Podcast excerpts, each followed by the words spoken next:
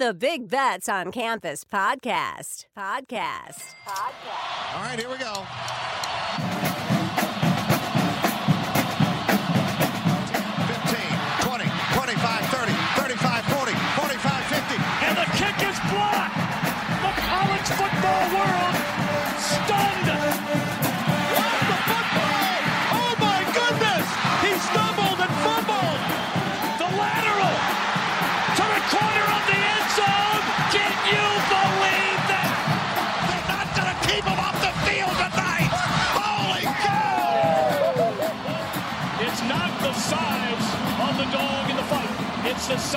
The fight in the dog. What's up, Degenerate Nation? Welcome to the Big Bets on Campus podcast presented by BetMGM. This is the Week 7 college football betting preview. I'm Stuckey, and joining me, as always, is Collin Wilson. Oh, baby.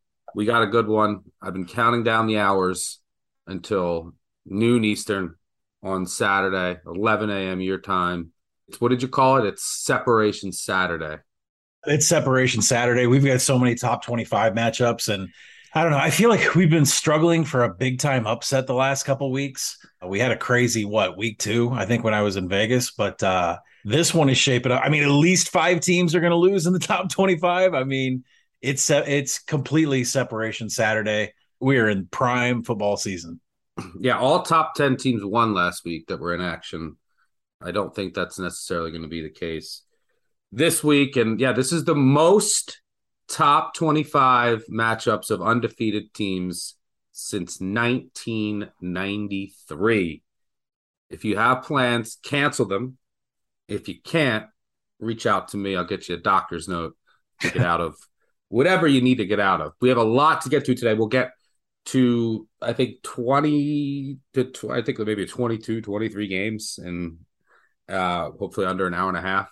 We'll of course cover the four marquee games that pit top 25 teams against each other.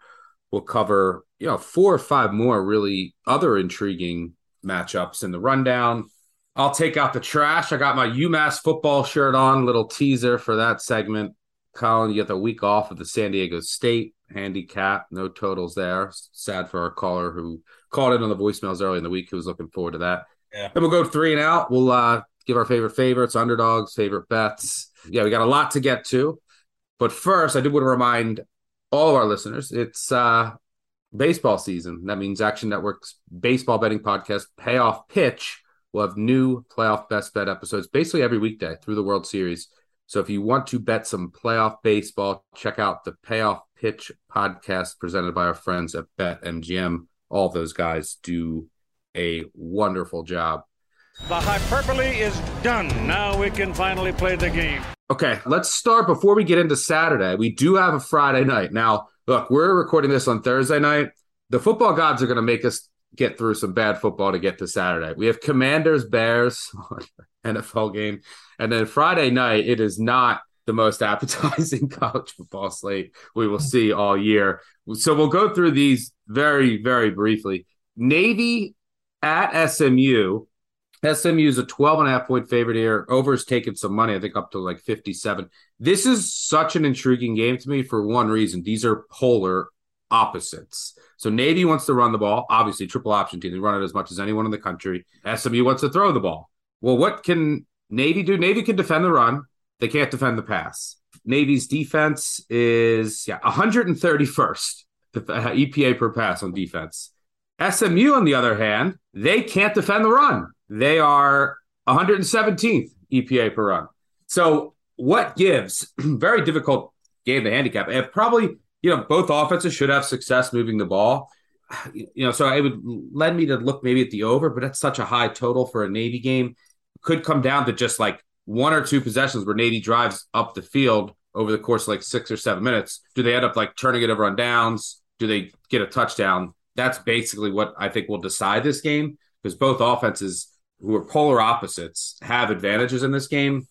Probably a stay away for me. Do you see anything in this game?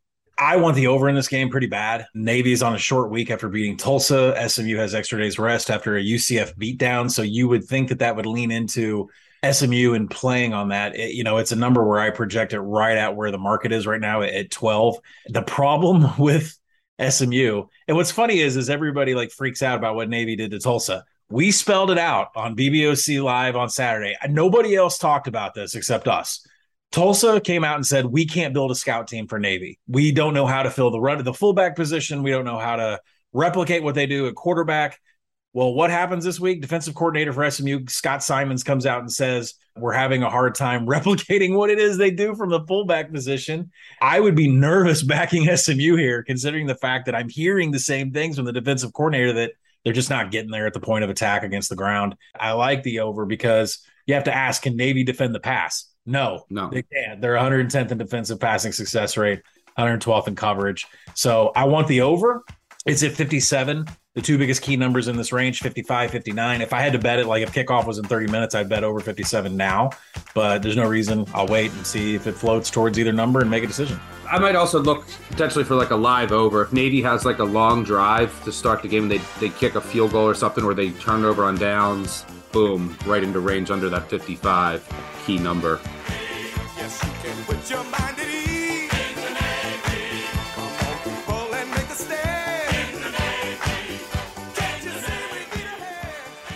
the other game on Friday night, nah, oh boy, this one is uh this one is gross. Uh, UTSA at FIU.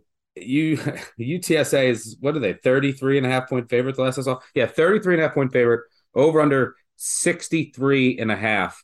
Uh, this is 8 Eastern on CBS Sports Network. Oh man, uh, one of the ugliest Friday night games of the year. FIU is bad, bad, bad, bad, bad, bad. Uh, I still don't know what their floor is. They just got demolished by UConn. These two teams both want to play fast, which is why the the over is probably taking money.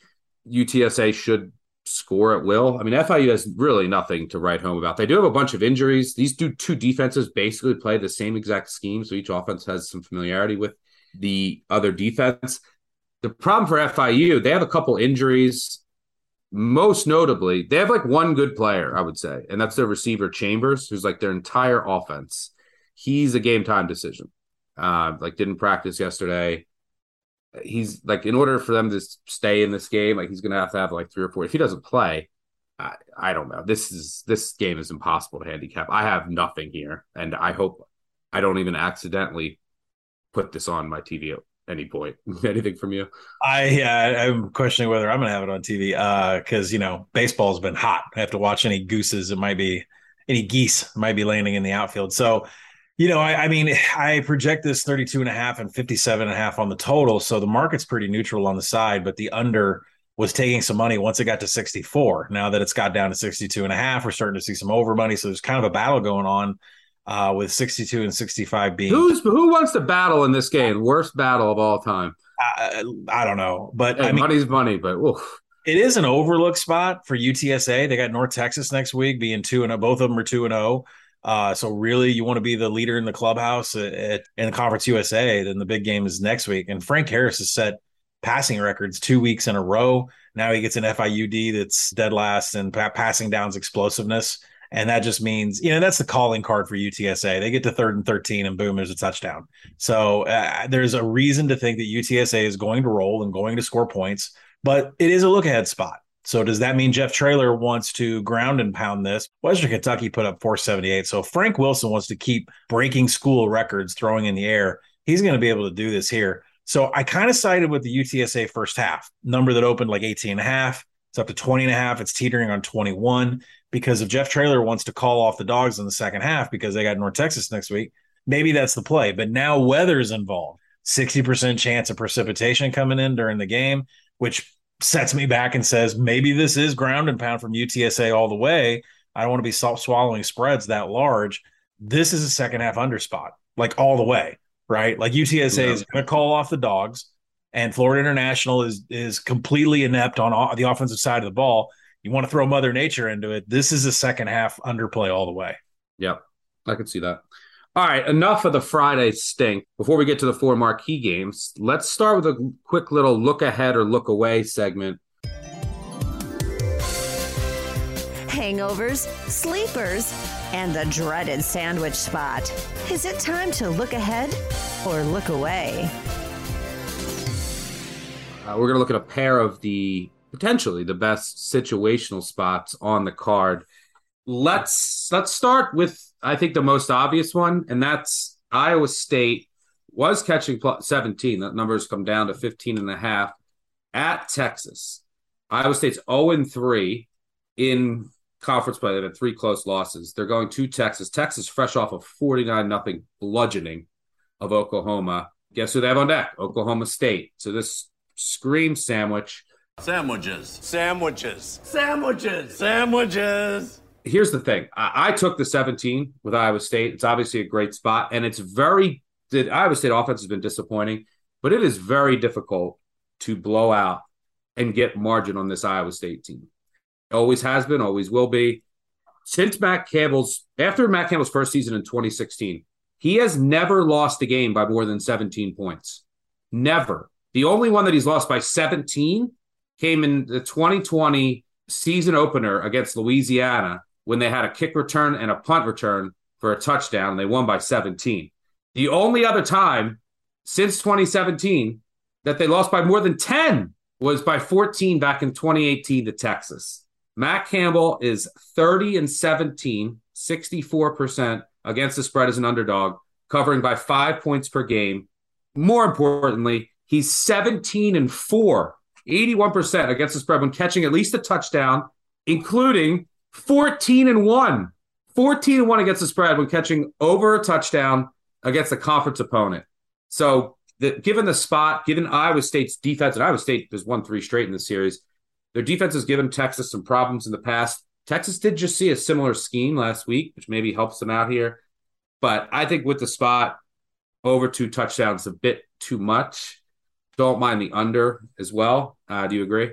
I like the over because you mentioned that they just saw this defense last week, and for Quinn Ewers to have experience against that is going to help them out here. I think Texas is going to be able to score points, uh, but at the same time, I completely agree with you and Matt Campbell. This 10-9 game against Kansas State, just so many things had to happen to make this score so ugly. And then you look at Texas's defense, you know, blanking out the Sooners, and you can understand why this number opened up at 55 and a half on the total and has just raced all the way down finally caught some really strong resistance at 48, a number that I want to bet the over on. Uh, I know 48 and a half is out there as you and I are recording this, but 48, the play that I want to make is on the over. And, and you know, a, a, big issue last week was finishing drives, uh, you know, against Kansas State, just 10 points and four trips past the 40 yard line. Texas is 20th in defensive finishing and offensive finishing drives, which means I think when they get their scoring opportunities, they're going to be able to put the ball away, uh, whether that's Quinn Ewers uh, you know, finding somebody in the air. But I think more, more than likely it's going to be Bijan Robinson uh, running his way. And I think another thing about Texas, the number's too high, right? It should be 13. It shouldn't be up around 16 and a half. But Iowa State's 130th in special teams SP plus. And when you dig into that, it's punt efficiency. Like they're god awful in punt efficiency, which means Texas is going to have extremely good uh, starting field position all the time. So there are a number of reasons that I think that there's going to be some points up on the board. The extremes of Texas putting up a goose egg against Oklahoma, combined with Iowa State playing a 19 point game, has really deflated a number that I, I think should be around 57. So give me the over in this one. And you're right. I, I think Iowa State's going to come to play. Uh, I you can count them in for a couple touchdowns on the board, and that's going to help get over a 48. Yep. All right, let's move on to the other situational spot I had circled here, and that's Kentucky home pup plus four and a half. This one, I think, almost touched seven, maybe a juice seven, and then came down after news broke that Will Levis was practicing. Boot was off for Kentucky, so I would expect him to play. Last week, obviously, a disastrous result with their backup quarterback against South Carolina at home. So you have Kentucky coming off back to back losses, including a bad loss at home against South Carolina. Meanwhile, Mississippi State coming off that win against Arkansas. Guess who they have on deck? Alabama. So, uh, you know, a trip to Lexington obviously screams potential flat spot. For whatever it's worth, since 2014, these teams play every year. The home team is uh, a perfect 8 0 against the spread in this series, covering by 15 points per game. When I look at Mississippi State, I love Will Rogers. I love this team. I love Leach, but it, I think that there's some value in Kentucky with the spread, assuming that Levis plays.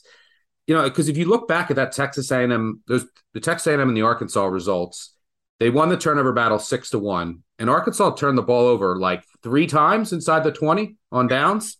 you know, and even with a backup quarterback, Arkansas moved the ball all day. And how they did it was a lot on the ground. And that's been a, a weakness of Mississippi State this year, their run D. So the question is, is this the, the chance for Kentucky's rush offense, which has been bad? Their offensive line has been bad, but you got Rodriguez back. He's had a few games under his belt. Is this, you know, the opportunity for for Kentucky um, to get their run game going, and that's basically how everything flows from there against a Mississippi State defense that ranks outside the top 80 in EPA per rush.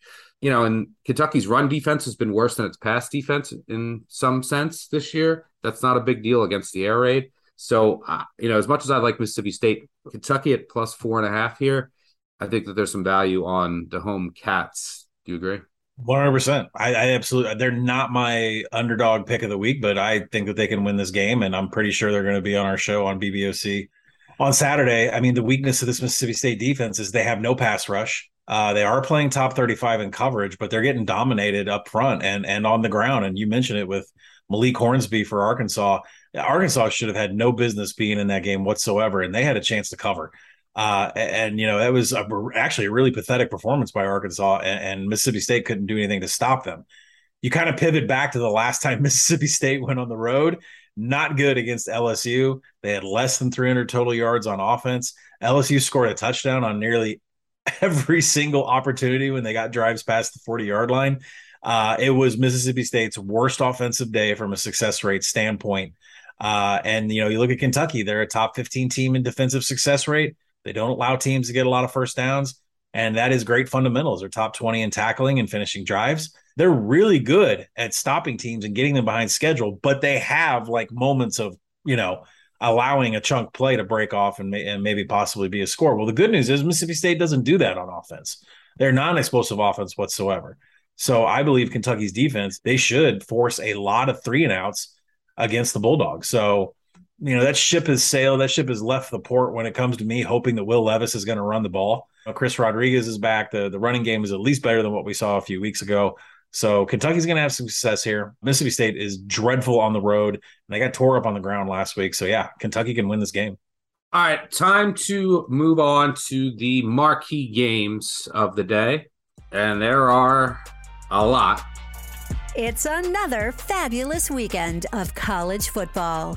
Let's check out the marquee matchups we'll all end up betting for week seven. We're going to kick things off at noon with the, I think this is the Fox game, noon Eastern, Penn State at Michigan. Penn State 5 and 0, Michigan 6 and 0, both teams ranked inside the top 10. Michigan six and a half, seven point favorite here over under 50 and a half, 51. Uh, I'll, you know, I'll give my handicapper. I don't have the strongest feel for this game, but my one take, and I I played this over 51 small. My one take, and it's it's partly guesswork, is that the Michigan defense is not is not as good as it was last year because of the lack of edge rush. You know, they lost two star edge rushers to the NFL, and their defensive metrics are, I mean, look, they all look excellent, but they've played Hawaii, Colorado State, UConn, Iowa, and Indiana. Uh, you you can't get worse than that as from an a group of opponents from an offensive standpoint. The only team that they played with an offensive pulse was Maryland, who put up 400 yards, moved the ball, put up 27 points. And from what I saw in that game, that's just one data point. The other data points I'm basically throwing out. So I think that Penn State will have success moving the ball. Now, the same thing I could say the same thing about the Penn State team. I mean, like, you know, they played Ohio, uh, a, a down Auburn team, Central Michigan, Northwestern in a monsoon. The one game that did play, Purdue, early in the year, they put up 31 points. I'm still worried about this Penn State front seven. I think Michigan will have success running the ball. I think this is a big step up in class for Penn State. I also think Penn State's going to play fast, and their offensive numbers might be a bit deflated because they've been trying to get you know freshmen worked in to build depth. So yeah, I don't love either side. Hopefully you can guide us in that direction. But I did play the over part guesswork. It's just like we're not go we don't have a lot of data points here for what Penn State and Michigan have done so far this year against inferior competition. But uh, I, I think at 51, it's a play. I think the total should be closer to 55. What do you see here in uh, Wolverines, Nittany Lions? I make the total, you know, higher than that. I make the total 60. So I, I would agree on an over here, but I am have strong convictions about Michigan here, and and I'm pretty deep into them. Uh, can just, we let's can we pause for a uh, Bodog Jim clip? Thank you. Don't gamble. Don't associate with gamblers. Avoid it like the the plague. Let's check in with Bodog Jim. well, he may not like gamblers, but he's going to make me some coin this weekend. I don't think Penn State is near as good as what everybody else thinks. So we'll start off with the Penn State offensive line where they're outside the top 50 in pass blocking. And that means there's going to be plenty of pressure on Sean Clifford. Yes, the Michigan defensive line is not what it was last year, but they're going to get pressure on Clifford. And if you look at Clifford's numbers, his big time throw rate has been chopped in half from what he had last year. All of that comes from pressure. He, whatever Mike Yurcich did to him last year, it's gone. And but he does have a ton more pressure, and that's caused a lot, you know, a lot of turnover worthy plays. And you know, I mentioned that his big time throw rate has been cut in half this year. He has not had a big time throw against Michigan the last two years that these teams have played. So it doesn't matter if it's Jesse Minter. It doesn't matter if it's, you know, it doesn't matter who the defensive coordinator is that they're pulling from the Ravens. Uh, they have had the number of Sean Clifford. When you look at the Michigan D, there is a huge fundamental difference between Penn State and Michigan. Michigan is number one in the nation in tackling. Penn State's not going to be able to have explosive plays because they're going to get stopped in one on one tackles. Uh, and that is something Michigan excels in. So Penn State may have some success with Nick Singleton. I mean, five yards after contact, but all of those runs, I mean, you go deep into what Penn State's doing on offense, none of that is between the tackles. It's all bounced out on the outside, which plays into the strength of Michigan and what they've been able to do with tackling with guys in their secondary. So, you know, we'll see how that lines up. Now, the Penn State defense, they're legit against the pass. Stuckey mentioned their resume of who they've played against, but I mean, it is impressive 11.2 pass breakups per game. I mean, that is a record breaking pace. And think about this that is double the pass breakups per game than 120 other teams in college football. That is wow. amazing. So uh, when you look at it that way, JJ McCarthy and Blake Corum, uh, it's just going to be a running show, and they're going to be popping it outside the tackles away from PJ Mustipher. So specifically, when you start looking at the edge positions for Penn State, and specifically when you look at a couple of their safeties, some of the worst tackling grades in all of FBS for starters in Power Five. Um, Hey, it's Kaley Cuoco for Priceline. Ready to go to your happy place for a happy price? Well, why didn't you say so? Just download the Priceline app right now and save up to 60% on hotels. So, whether it's Cousin Kevin's Kazoo concert in Kansas City, go Kevin, or Becky's Bachelorette Bash in Bermuda, you never have to miss a trip ever again. So, download the Priceline app today. Your savings are waiting. Go to your happy place for a happy price. Go to your happy price, Priceline it is a night and day difference about what they're uh, what Michigan and Penn State are doing on the defensive side of the ball with tackling and just you know against a run defense. Michigan has heavy, heavy, heavy favorites and just not just analytics but tackling. And I think Michigan's going to be able to roll here. Penn State's defense is going to get a, a reality check, especially on the ground. You know, the one thing is JJ McCarthy. I hope he doesn't fumble. You can't really predict that.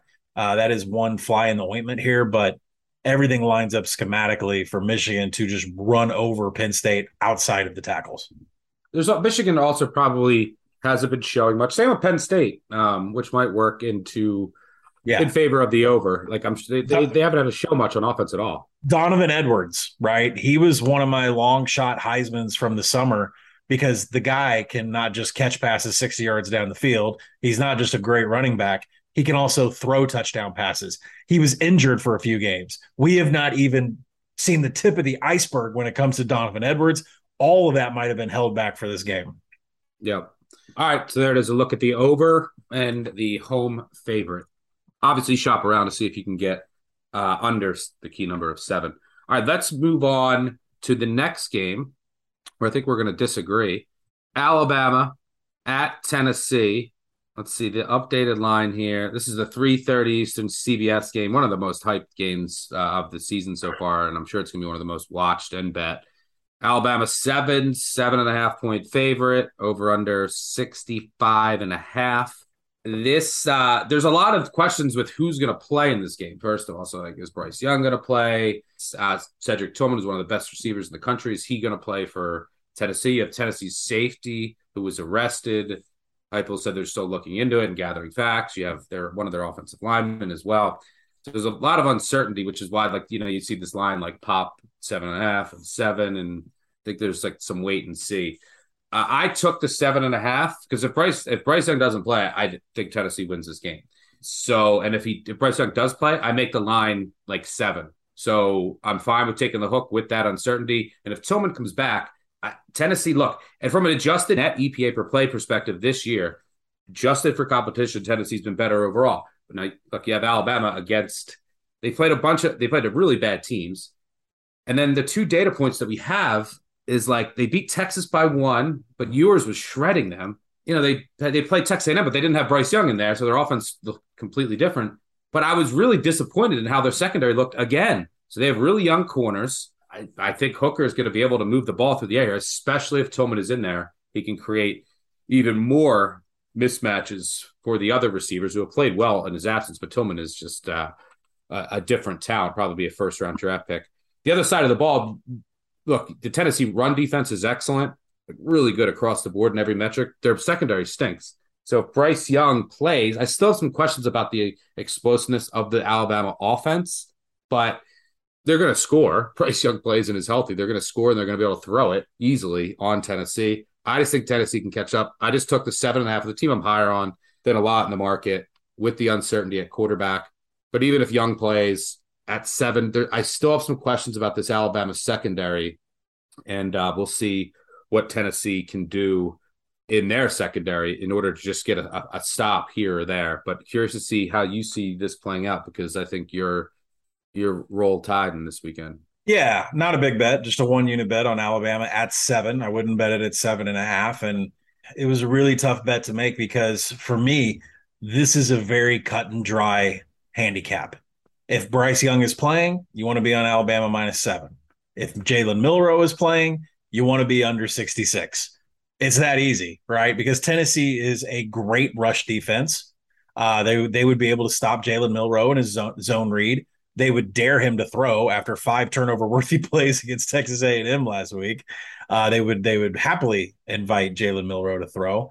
Uh, but then again, if Bryce Young is in there, uh, you know, this number I don't think is going to stick at seven, right? Because a lot of people are out there asking, like, well, if Bryce Young is out of this game, is it going to go down even further?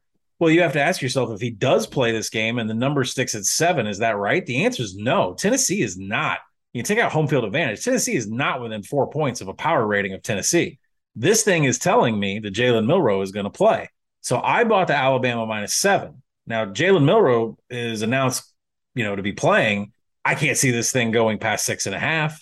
Uh, I can't. I, there's just going to be too many people out there betting on Alabama to keep that number propped up, but I just don't see it moving that much if Bryce Young is out. So from a market perspective, you know that's what I'm seeing. Like this number already tells me that it's Jalen Milroe time.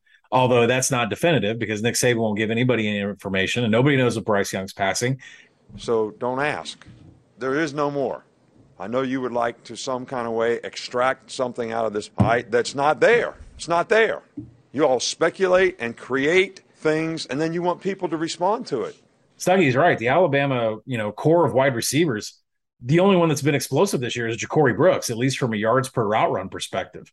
And Tennessee's secondary is atrocious. I mean, they're terrible, but at the same time, you know, how how are they going to get exposed by it? You know, the key stat for me is Tennessee allows more first downs through the air on defense than almost any other team in the nation. You can move the chains all day through the air. But how's Alabama going to do that? Are they going to do that with Jalen Milroe? I don't think so.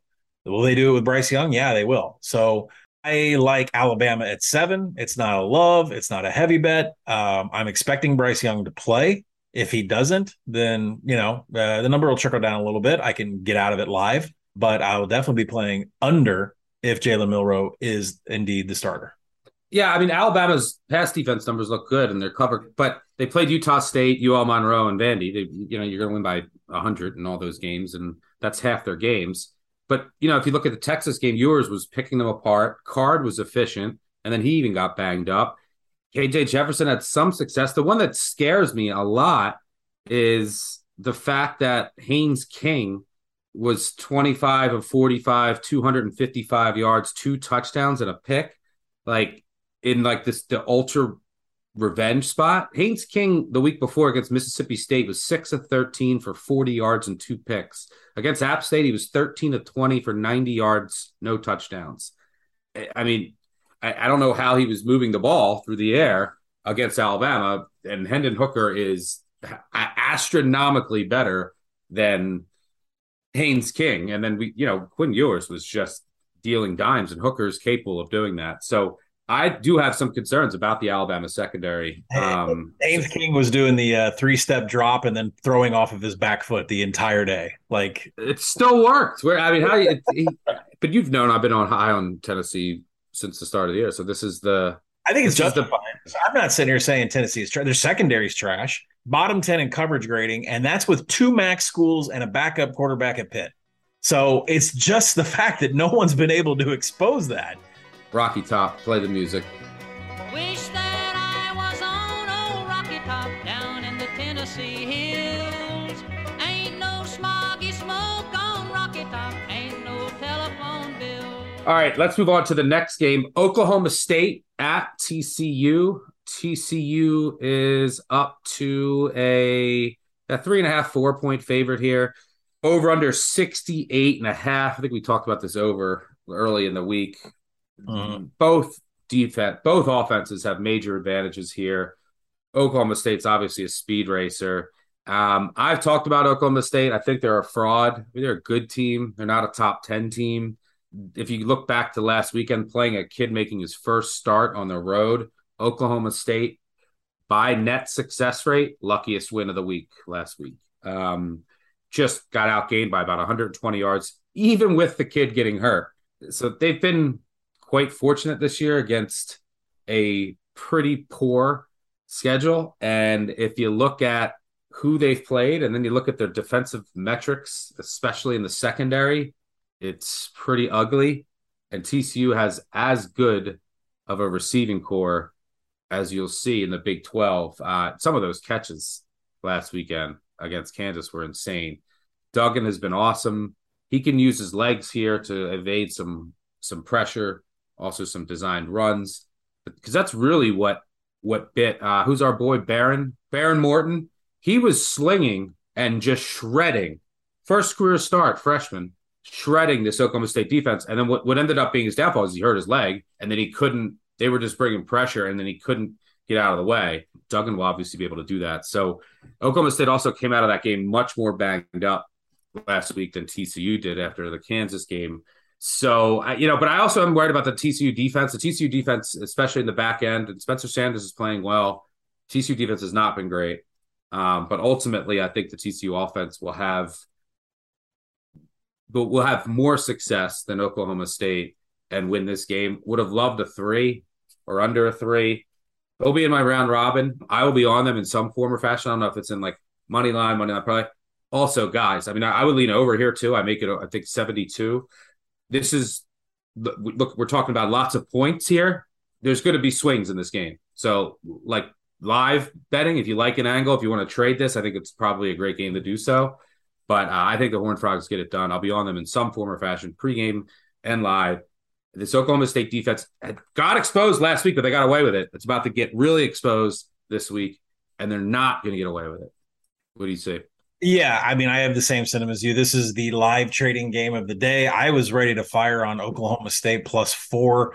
Uh, the market got hit once it got there pretty fast. So again, that's the number I'm looking for, with all intentions of coming back and firing on TCU uh, at money line or a plus number when this game is actually being played. I make the game TCU minus two, so I think it is a little bit too much. And if you look at Oklahoma State, yeah, I mean, they have some holes and they got away with, you know, they've survived to be undefeated at this point, but they're actually top 10 in Havoc and they're fourth in line yards right now, which means they might have the best chance at at least putting a speed bump in the road of what's going on on the ground. Now, the coverage has not been great. Max Duggan's going to go to the air and he's going to have tons. And they're of, giving up a ton of explosive plays. Yeah, a ton of explosive plays. But the Oklahoma State defense is second in the nation in stuff rate. So I'm not saying you're going to be able to stop, you know, Emari Demercado or you're going to be able to stop Kendre Miller or Max Duggan on the ground.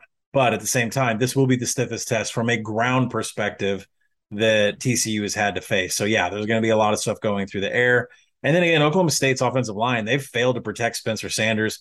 And the good news for the Pokes is that TCU, they just they don't have any pass rush. So yes, this is going to go back and forth all day.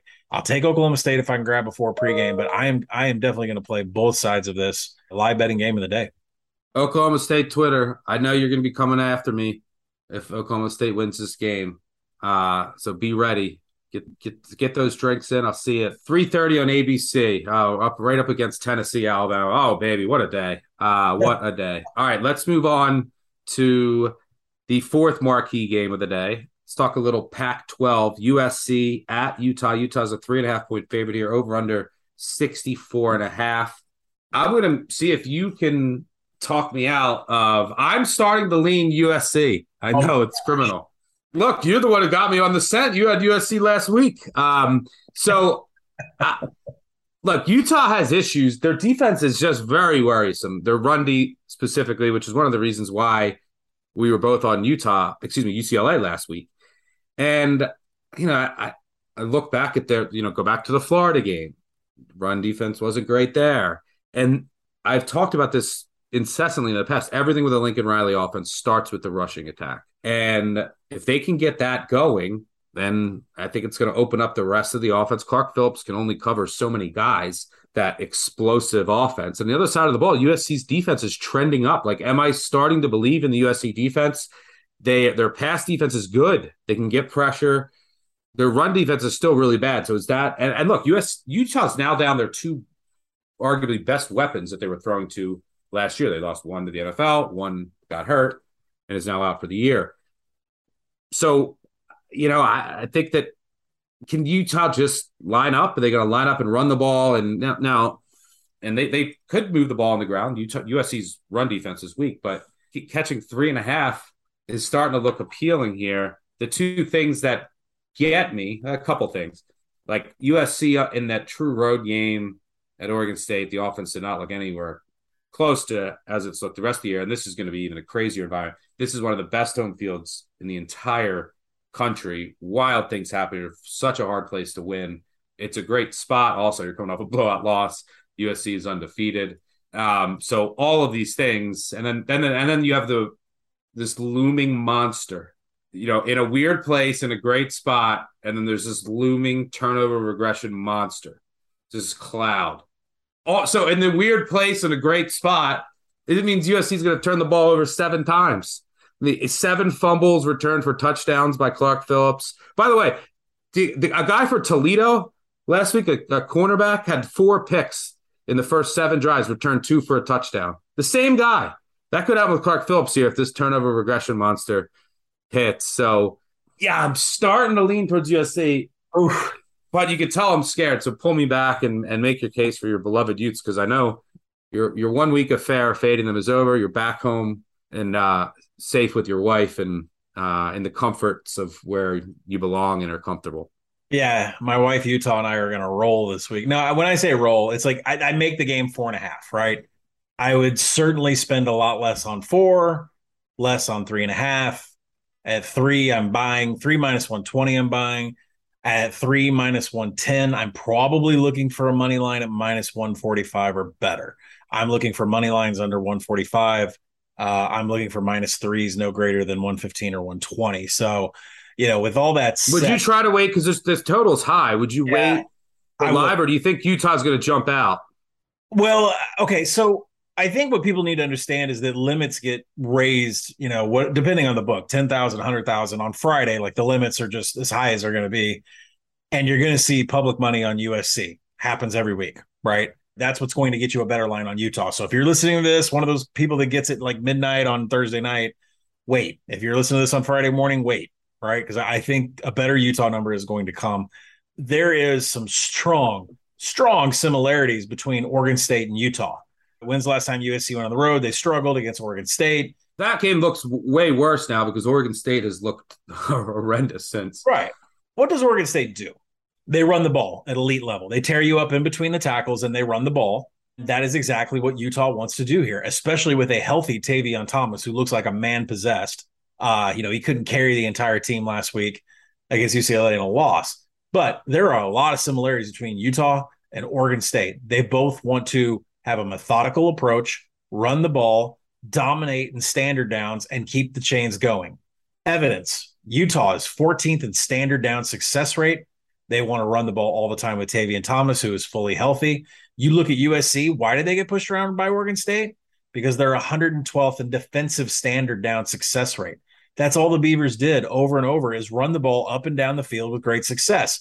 They had sustained drives. Listen, if we make a bet on Utah and Cam Rising has eight drives that all get into the red zone, uh, you know, and, and burned like six minutes off the clock, and then he throws an interception, fine, we lose, right? Because of turnovers. So and that's been USC's thing the entire year. But there are so many similarities between what Utah wants to do here, how they handle themselves in standard downs, and the fact that they don't commit turnovers on offense.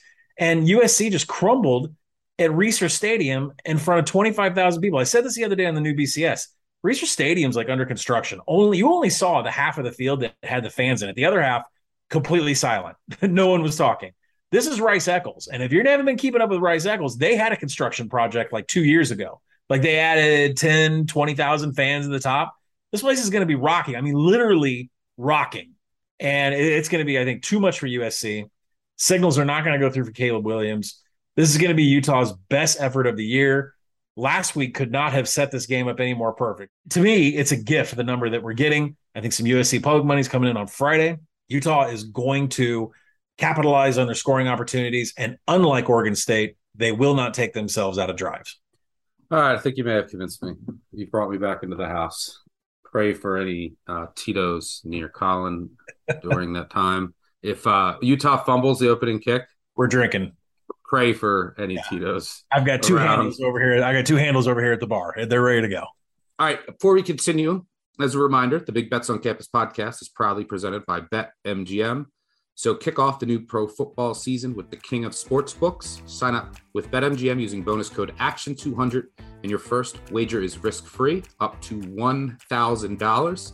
Visit betmgm.com for terms and conditions. Arizona, Colorado, Illinois, Indiana, Iowa, Kansas, Louisiana, Michigan, Mississippi, Nevada, New Jersey, New York, Pennsylvania, Puerto Rico, Tennessee, Virginia, Washington, D.C., West Virginia, Wyoming, or Ontario only. Must be 21 years or older to wager, 19 or older in Ontario. New customer offer. All promotions are subject to qualification and eligibility requirements. Rewards issued as non withdrawable free bets or site credit. Free bets expire seven days from issuance. Excludes Michigan disassociated persons. Please gamble responsibly. Gambling problem? Call 1 800 NEXT STEP in Arizona, 1 800 522 4700 in Colorado. DC, Kansas, Louisiana, Nevada, Wyoming, or Virginia. 1 800 270 7117 for confidential help in Michigan. 1 800 Gambler in Indiana, Maryland, New Jersey, or West Virginia. 1 800 Bets Off in Iowa. 1 800 981 0023 in Puerto Rico. Call 8778 HOPE NY or text HOPE NY in New York. Call or text the Tennessee Red Line at 800 889 9789 or 1 888 777 9696 in Mississippi. In Ontario, if you have questions or concerns about your gambling or someone close to you, please contact ConnexOntario at 1 866 531 2600 to speak to an advisor free of charge. Sports betting is void in Georgia, Hawaii, Ohio, and Utah, and other states where prohibited. Promotional offers not available in Nevada and New York. Uh, all right, let's move on to the rundown. Let's cover a couple other games. Really, you know, some interesting games that we didn't get to in the marquee games. Minnesota, four and one at Illinois. Illinois five and one and ranked 24th in the country. We talked about this earlier in the week on the new BCS episode. Uh, if you haven't tuned into that, every Tuesday, myself, Cohen, and Brett McMurphy kind of shoot the shit in college football and talk some betting stuff as well we talked about how Illinois, I mean, they haven't really played anybody, but they're like second in the country in defensive success rate, and their their defensive numbers are all legit, but you know, take it with a grain of salt. This total is 39 and a half. Minnesota gets their star back, Ibrahim back, their star running back, who returns from injury. Illinois has a bunch of injuries worth noting, mainly quarterback Tommy DeVito, who I would guess doesn't play. It's what I'm hearing, but it's not confirmed. Yeah. And he's not great, but he's a lot better than Art Sitkowski. This game, and look, Minnesota's a snail. I don't know. This this might play out. I don't know. I mean, they, they, this could play out like Illinois, Iowa, um, if DeVito is out, You're just going to have Illinois trying to run the ball, leading on its defense. Minnesota is a complete snail. Uh, but uh, it's a low number. There's not a lot of margin at 39 and a half, but that would be my first inclination. But there's definitely a lot of uncertainty on the injury front here. This game's at noon Eastern in Champaign. What do you see here? Yeah, I took an over on this. The number is just too low. I mean, it's a number I projected 50. I, there is a lot of reason to believe these numbers you see from Illinois are a little bit fraud, uh, considering the schedule of offenses that they've gone up against. I mean, give them credit for winning games at this point. I've already been torn up on the voicemails for fading these guys. I am playing the over. I would play it. Uh, 38 is great. Uh, 41 is pretty key. So I would try to get it before that. So over is going to be the play because I do not believe in what Illinois has done on defense. Uh, and then if you look at, you know, Chase Brown, they're going to be able to run the ball a little bit against a Minnesota defense at 60th in line yards. So there's going to be some scoring here. We're getting different bits of information. This is being recorded on a Thursday afternoon. Brett Bielema just addressed the media a couple hours ago, said, Tommy DeVito's not been ruled out. What are you talking about? It's like still up in the air. What Bielema is saying in practice is the complete opposite of what we're hearing. So I am not going to be a part of this side. So I will take the over. If Tommy DeVito plays, it should be three and a half. If not, you know, Sitkowski is it three points or should it be more? I don't know. We, have been we've been through a lot of Sitkowski struggles in our life. So I would need seven to back Illinois if it's Sitkowski. I'll tell you that. Yep. All right, next game, another top 20 matchup between NC State, 5 and 1 NC State, travel up to the Carrier Dome, trying to avoid some voodoo up there. At Syracuse, Syracuse 5 and 0, ranked 18th. Syracuse three and a half point favorite here, over under down to 41 and a half. Uh, I played this under 44, was shocked it was at 44. Still like it at 41 and a half. Still like it at 41. Uh, here's look, De- Devin Leary is not playing for NC State. Their offense was already limited. Like they just have no one that can get separation at receiver, and it's just a constant struggle. And now you bring in a kid, you know, a transfer that's really limited with his arm. He was at Charleston Southern, I think, like running the the triple option at one point. Last week he came in and they just didn't. They just didn't. I don't think they attempted a pass with him. They just ran it, ran it, and relied on their defense, which is elite. Think that's the same game plan here. Syracuse's defense has, like, if you look at the run defense numbers, there's some holes there, which would concern me if I'm a Cuse fan. But I assume that Syracuse is just going to bring everybody up into the box because they know that NC State can't throw. They'll be able to slow down a very limited NC State offense. And NC State offense looked limited with Leary. Now you're going to big drop off at quarterback. And then on the flip side, Syracuse offense, you know, it's looked good this year you know, Anae, the new offensive coordinator, has done some great things. Shrader has made some strides throwing the ball. Tucker's an excellent running back. But, you know, if you look at when they played Purdue, they had 18 points until late, and they got a couple late scores. They got 22 against Virginia. This is by far, by far the best defense they will face all year. So, um, yeah, I think it's going to be a struggle for the Syracuse offense. I think NC State's goal here is to just try to turn this into what we saw last week after Leary went down. Steal, steal it with their special teams, win this game like mm, 20 to 17 if they can. I think that's the range for either team where this ends. Um, so yeah, I like the under. I think it should keep going down. Yeah, I mean the Tony Gibson defense has not failed uh, you know, NC State yet this year. Uh, you know, seventh in line yards, fifth in defensive passing success rate. They're going to give Syracuse everything that they can. I'm really interested in what's going on with this spread because I adjusted for Devin Leary being out. I made this game a pick. SP plus, which, you know, whatever, does not account for injuries whatsoever. They'd run the numbers, number pops out, it doesn't get adjusted for injuries whatsoever. They made it four, and they made it NC State minus four. So based on that, what is Devin Leary worth? Is he worth seven points? I don't think so. I don't think he's even close. I think he's worth three. Now, Jack Chambers, this kid from Charleston Southern, right? As Stuckey said, he ran the triple option.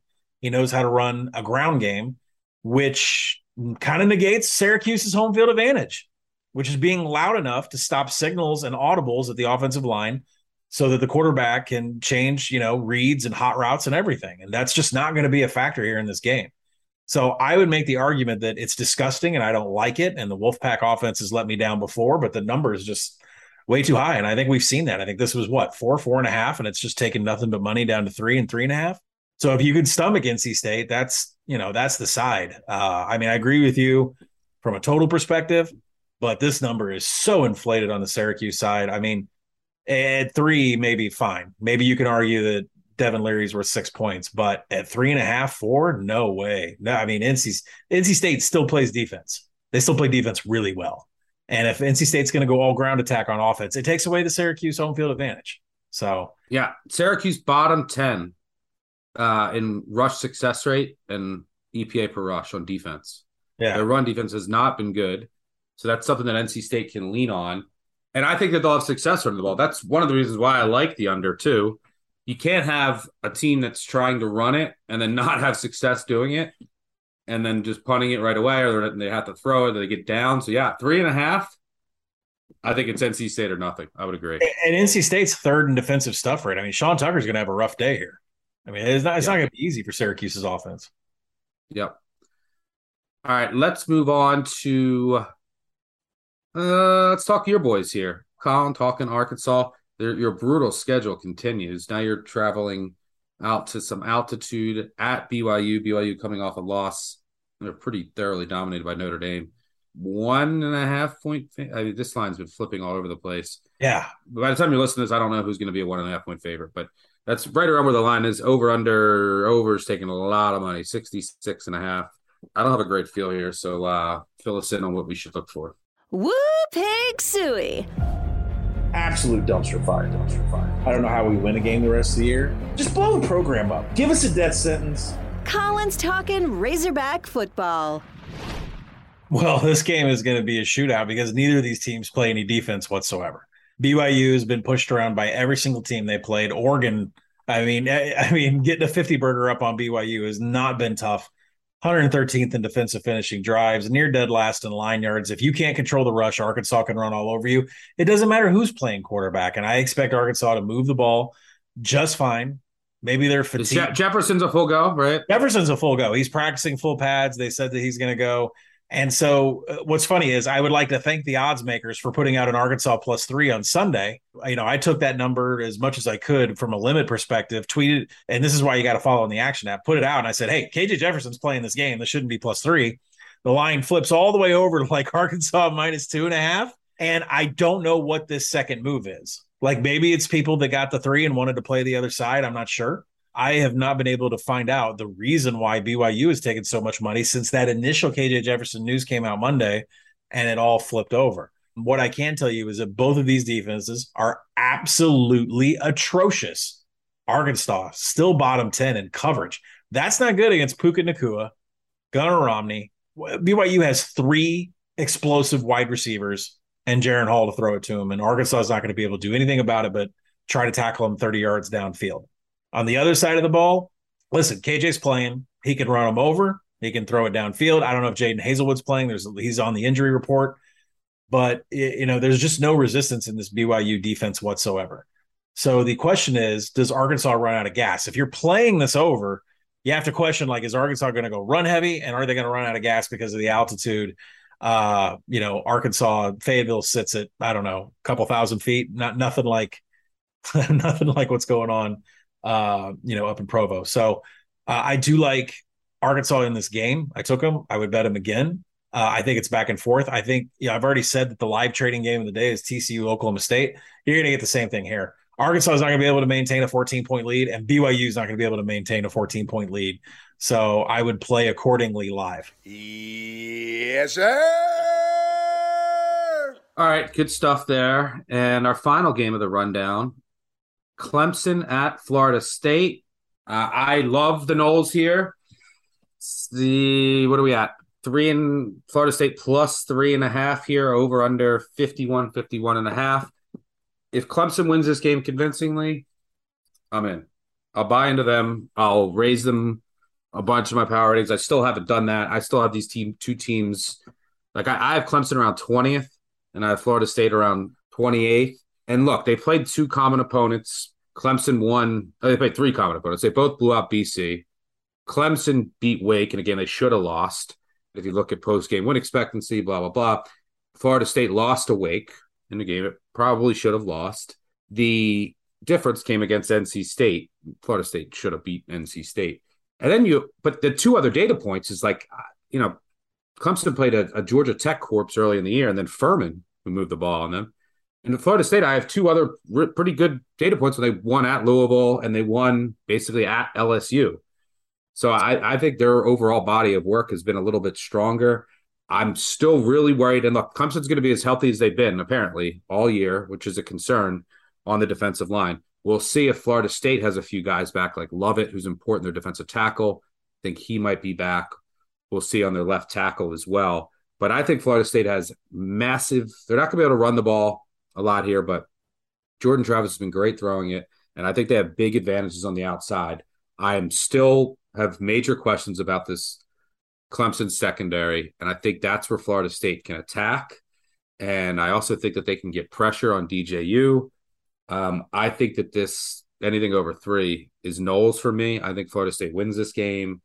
Um, I'm excited for it, and uh, I hope Dabo goes down because I bet on the other side. Agree? disagree? Um, a few times in this podcast history, I've said I can't explain it. I don't know why, but the market is screaming one side. And almost every time I've done that on this podcast, it's been a one, it's it's been a 100% winner. And I will tell you right now, the market is screaming Florida State wins this game outright. And I can't explain it. The, let me try to break it down. Like Wake Forest attack. Are you betting this or no? Yeah, I'm going to bet Florida State. Yeah. Uh, Wake Forest attacked. Welcome to the party. Wake Forest attacked the secondary. They were highly successful. Dabo keeps putting out a two deep chart, and then those guys in the secondary don't even play. The one thing that is so frustrating with Florida State, I mean, it's so frustrating, and you should never base your handicaps on this, but this is just Florida State football. They're absolutely terrible in standard downs. I don't know what it is with Jordan Travis. He has to be behind schedule to make an explosive play. Florida State is 26th in passing downs explosiveness and 35th in passing down success rate. And they're almost always in passing downs. They have a top 20 rate in being in passing downs. They're always behind schedule. They're always exploding. And if you look at Clemson's numbers, they are 79th defensively in containing the explosive pass. So you want to know what the Florida State formula is? They're going to get stuffed on first down. They're going to get stuffed on second down. And then Jordan Travis is going to do something amazing on third down. And it doesn't sound like the best handicap and not something you really want to put your money behind. But I am telling you that the market is screaming for the Seminoles. And that is exactly what's going to happen in this game. I don't want to go against Clemson. I've been tooting their horn. I, I can't see a legitimate reason why Clemson doesn't score themselves on offense. Uh, you know, the offensive line is playing better. Florida State's defensive line is pretty good, but DJ's playing great. Uh, I'm going to bet Florida State. I'm going to be there with you, and I'm going to feel like a fool if it doesn't cover. But I, I'm with you. Welcome aboard, Slugger. Love it. Uh, throw it up to Johnny Wilson every play, and we win. All right, it's time to take out the trash. Oof. Smell it, smell it, smell it. It's the smell. It's quite pungent. Dude, plug your nose. It stinks. This is your stink of the week.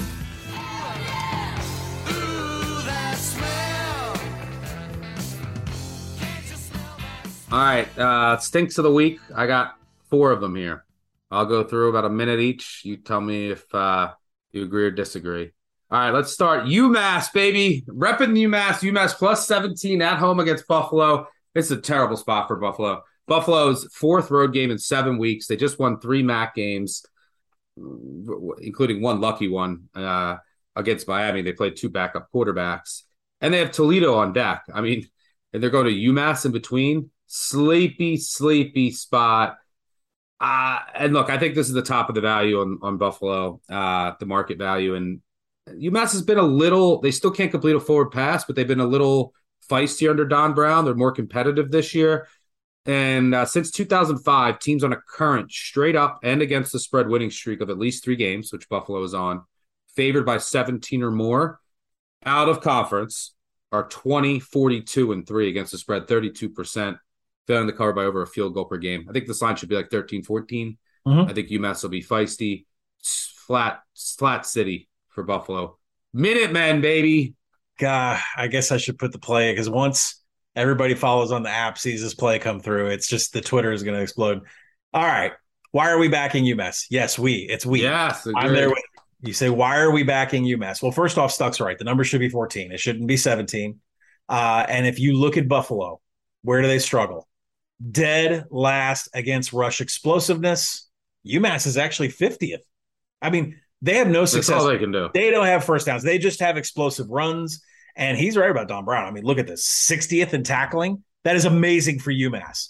49th in defensive finishing drives. That is amazing for UMass. These are great numbers. So, yes, it's too high. I'm going to play it. Expect one or two UMass explosive runs to be scores and to get us a cover. All right, next one uh is I don't even want to say it. We're back on our bullshit, baby. Charlotte plus 24 against UAB.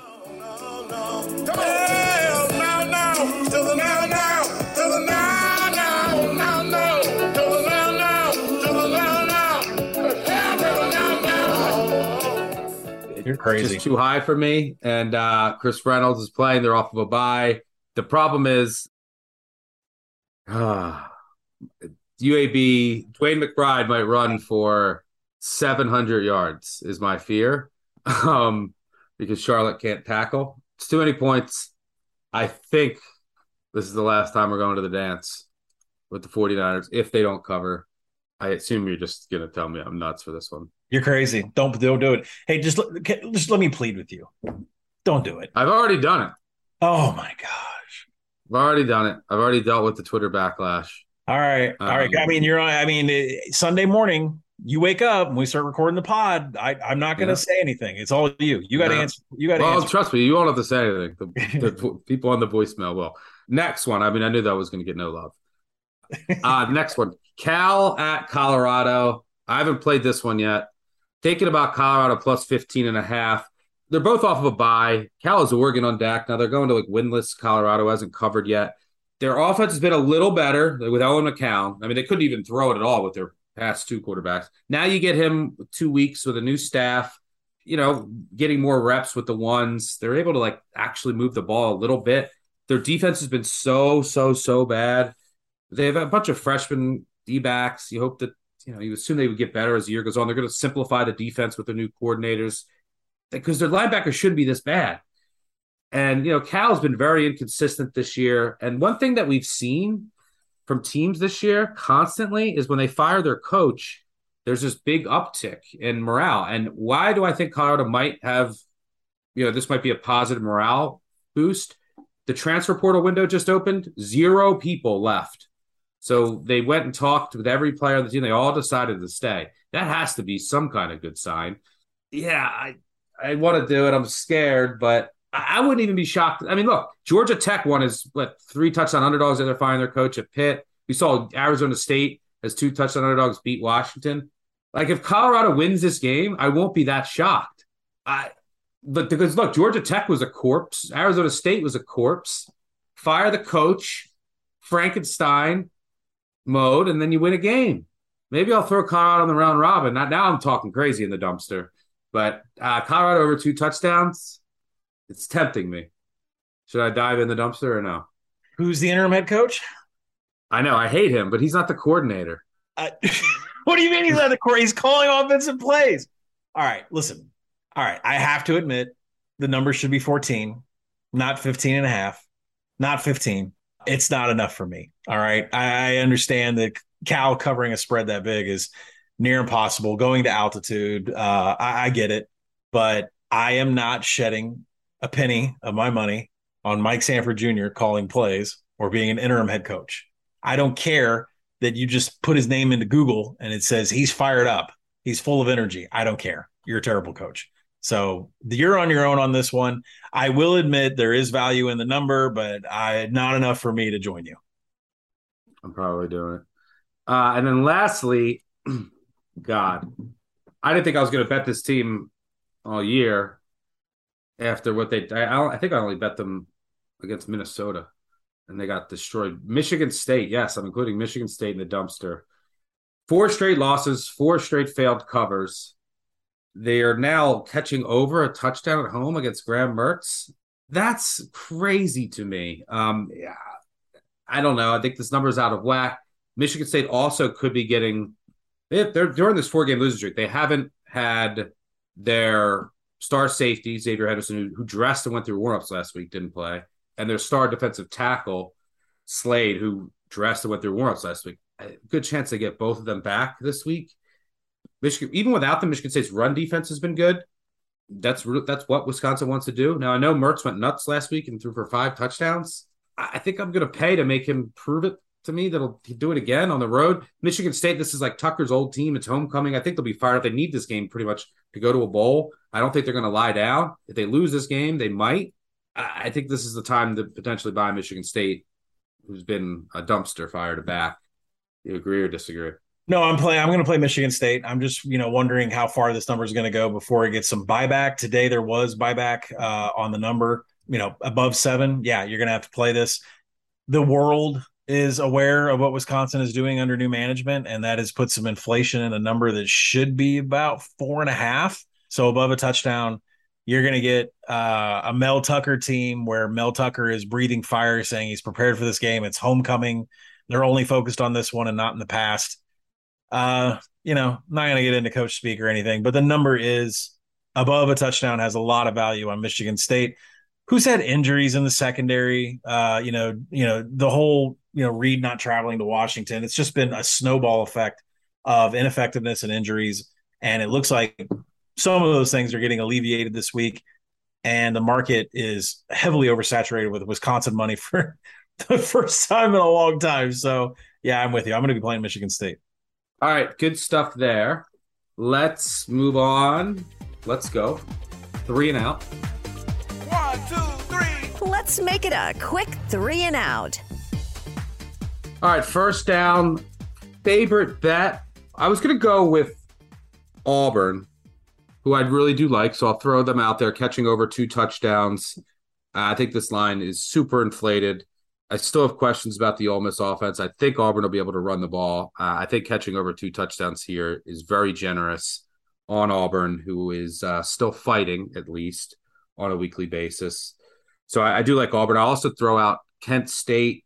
I like them catching seven, seven and a half, which is where the line is now against Toledo. Now I'm taking a leap of faith here. I, I'm going to write this game up, but Toledo's played nobody, nobody except Ohio State. They gave up 80 you know, they lost to San Diego State by basically the same score that Hawaii did at San Diego State. Their schedule is outside the top 130. Meanwhile, Kent State's in the top 30. They've played a brutal schedule. And I was impressed with their defense against like Georgia, and they were mo- able to move the ball. Washington, Oklahoma held them scoreless when they were at full strength. Kent State's numbers are very deflated. There's I still have questions about the Toledo secondary, their wide receiver room. I, I think these two teams are closer than the market thinks, and how, and the statistical profiles would lend you to believe. I'm, so taking a leap of faith here, based on what I saw from Kent State and flashes against Power Five teams, which you rarely see with these MAC teams. So yeah, I'm, I'm taking over a touchdown with Kent State. This is you, just Toledo. Once you start believing in them too, they always just flop um, in recent seasons. So yeah, I'll I'll I'll go with Auburn and an honorable mention of Kent State. Where are you going?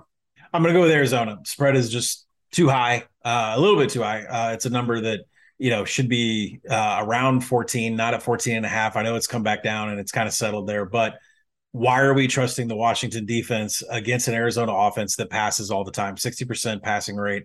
Uh, when you look at the Washington defense, they have been terrible against the pass, better against the run, not great, but we're still talking like 88th and defensive passing success rate, 85th in coverage. That's below FBS average. Uh, Arizona is going to be able to throw on that all day. That's really what their forte has been. They have not been bad on offense whatsoever. Uh, and they have a major advantage in scoring opportunities because Washington is 112th and defensive finishing drives. They allow everybody to score a touchdown. And then when you flip to the other side of the ball, there's not a lot Arizona can do defensively, but I expect them to be able to trade scores here. Uh, Washington, probably not the game on their schedule uh, that they're really uh, looking forward to. They got bigger fish to fry coming up down. So uh, Arizona here, I think, is going to surprise with explosive plays. The passing game is going to keep going. They're not going to see much of a pass rush. And Washington's let it, allowing a lot of teams to score once drives get past the 40. So give me Arizona greater than two touchdowns, 14 and a half would be great. If you got to get 14, that's good too. All right, let's move on to second down. Favorite, favorite. Uh, I'll kick things off. I'm going uh, Oklahoma. I think D- Dillon Gabriel's back this week. Jalon Daniels is not for Kansas, and I think this is the time to buy Oklahoma. Oklahoma team that was a 38 point favorite at Kansas last year. They're now on, under 10. And I think without Daniels and that dynamic, look, Bean came in, did a great job just slinging it all over, but you got to remember the Kansas defense is still dreadful. And with Gabriel, and it just, they've lost three straight in blowout fashion, in embarrassing fashion. If they can punish an opponent and run it up, they're going to do it. And I think this is the spot after Kansas's undefeated streak ended. I, I think this is the spot to buy Oklahoma and to sell Kansas with Gabriel versus Bean. Maybe I'm crazy, but uh, I'm I'm back in Oklahoma minus nine. Well, we've been looking at it for a couple weeks, right? Kansas. The more you get them on tape and you see the motion, the defense is playing. You know, uh, I think this magical run by Kansas. I'm not going to say it's going to come crashing down, but there's not going to be as good as it was a couple weeks ago. So I agree with you there. I'm going to go Notre Dame uh, right now. Minus there was a 16 and a half on the board. It's gone, so I better fire it in on 17 uh, before it gets higher. Going up against Stanford. Stanford somehow found a way to not win that game, but got uh, you know Stuckey to uh, uh, cash at the window. There's some serious issues on both sides of the ball here in this matchup against Notre Dame. Uh, Notre Dame defensively, uh, from a passing success rate perspective, they're 21st in the nation. That's going to be able to shut down what Tanner McKee is doing. And Stanford is still 123rd in havoc allowed. That offense is a walking turnover. And when you go to the other side, that Stanford defense is in for a punishing, punishing day. Uh, Notre Dame, 60% rush rate. They're 17th in line yards. Who is dead last in line yards and all of college football and defense? Stanford. Stanford. That is a really bad matchup. 130th in stuff rate. They're not going to be able to stop them behind the line of scrimmage, at the line of scrimmage, two yards past the line of scrimmage. Notre Dame is going to run all day. And if they have to pass, they're going to have success with that too. Uh, I think this could be a rout. Yeah. Well, speaking of Stanford not giving up a Hail Mary to lose last week, that was my money line underdog, which of course lost in the last second. Where is this team's head, by the way? I mean, like really, like, oh man, we lost that, and now we got to go cross country and listen to that Catholic band play all day. I, I, I, where is this team like mentally? Is everybody checked out? Could be. Um, all right, so let's move on. Hopefully, you have some better luck with the money line underdogs than Stanford gave us last week. Turning good weekends into great weekends. It's time for the Moneyline Parlay. Uh, I'm going to go with a short one here. I'm going to go with LSU uh, at Florida. I think this is a good bounce back spot for LSU. I was not impressed, but by the way, Oklahoma State was the luckiest win. You know, was the second luckiest was Florida. They should have lost that game. They got a pick six early. Missouri was moving the ball, and I was on Florida. Missouri was moving the ball up and down the field. I, I am not impressed with this Florida defense, especially the run defense, which is just dreadful. That should set up well for LSU. LSU should can lean on their ground game here. Should be able to move the ball up and down the field. I assume they'll have a more buttoned up game plan to contain Anthony Richardson's explosiveness, still having accuracy issues. Um, yeah, just was not impressed with Florida last week, and hopefully LSU doesn't have a million special teams miscues, which we saw last week. But uh, yeah, I, I think this is a good matchup for LSU. I know that they might have some offensive linemen out, which is worth watching. But Florida's rush defense is outside the top hundred in both EPA per rush and rush success rate. LSU top 25 in both categories. So last week, can't run the ball against Tennessee. This week, should be able to run the ball. And I think that should open up some other things. And uh, for what it's worth, following a straight up loss, Brian Kelly is 25 and 16 against the spread, including 14 and 6, 70% as an underdog or favorite of a field goal or less, covering by about six points per game. So uh, I'm going to go with the small road dog in uh, LSU. Yeah, I'm going to go to the MAC again. Uh, MAC, I was on Miami of Ohio last week. Got to watch a lot of Aveon Smith playing for Miami of Ohio. He has been great in the absence of of Gabbert after the injury. But the problem is, is he's now been on tape for a couple of games. That's perfectly enough for defenses to be able to adjust, pile up in the box, and stop that run. But really, this handicap comes down for Bowling Green at plus seven. is about how often they throw the ball. They throw the ball more than almost any other MAC team, and that's behind Matt McDonald, who's having a lot of success throwing the ball, at least against lesser competition. You kind of take their season stats and throw them out. But Miami of Ohio is a great rush defense in terms of the MAC. They are not against the pass whatsoever. They are absolutely getting torched. Uh, their coverage is outside the top 100. They have no pass rush whatsoever. They have no havoc whatsoever. That's going to allow Matt McDonald to sit back, pick them apart. And I expect them at home in a big spot after Miami of Ohio is getting a little inflated after a couple of wins as underdogs. Uh, Bowling Green's going to be able to pick them off here with Matt McDonald and how many times they throw, because that is certainly the weakness of the Red Hawks. Yeah, don't disagree. Good spot there. All right, good stuff. Collin, thanks for joining me as always. I think we covered about 25 games. Good timing this week. We got through a ton. Hopefully, we can win some money this weekend and keep it rolling. Appreciate all of you for listening. Appreciate uh, producer Matt Mitchell and all of our audio and video people on the back end. Make sure you subscribe, unsubscribe, subscribe, leave a review, five star review. We'll do giveaways. Producer, if you have any, throw out some now. Hey, thanks, Duck. This week's winners are DT underscore the handicapper, J dollar sign, dollar sign, dollar sign, dollar sign, dollar sign 4444. Wow, these fucking names. Jesus. STTS7. And finally, Jalen for Heisman for his review. Quote, I'm really just leaving this rating for the caller who called Brett McMurphy an erection. Thanks for the reviews. Reach out to me at podcasts at actionnetwork.com to claim your prize. Thanks for listening. Don't bet Charlotte. Don't forget about the voicemail this weekend 959 Bad Beat. Caller of the week. We'll get a cash prize. I'll, I'll name that winner on our Monday morning recap episode. Big Bets on Campus Live, 10:30 a.m. Eastern.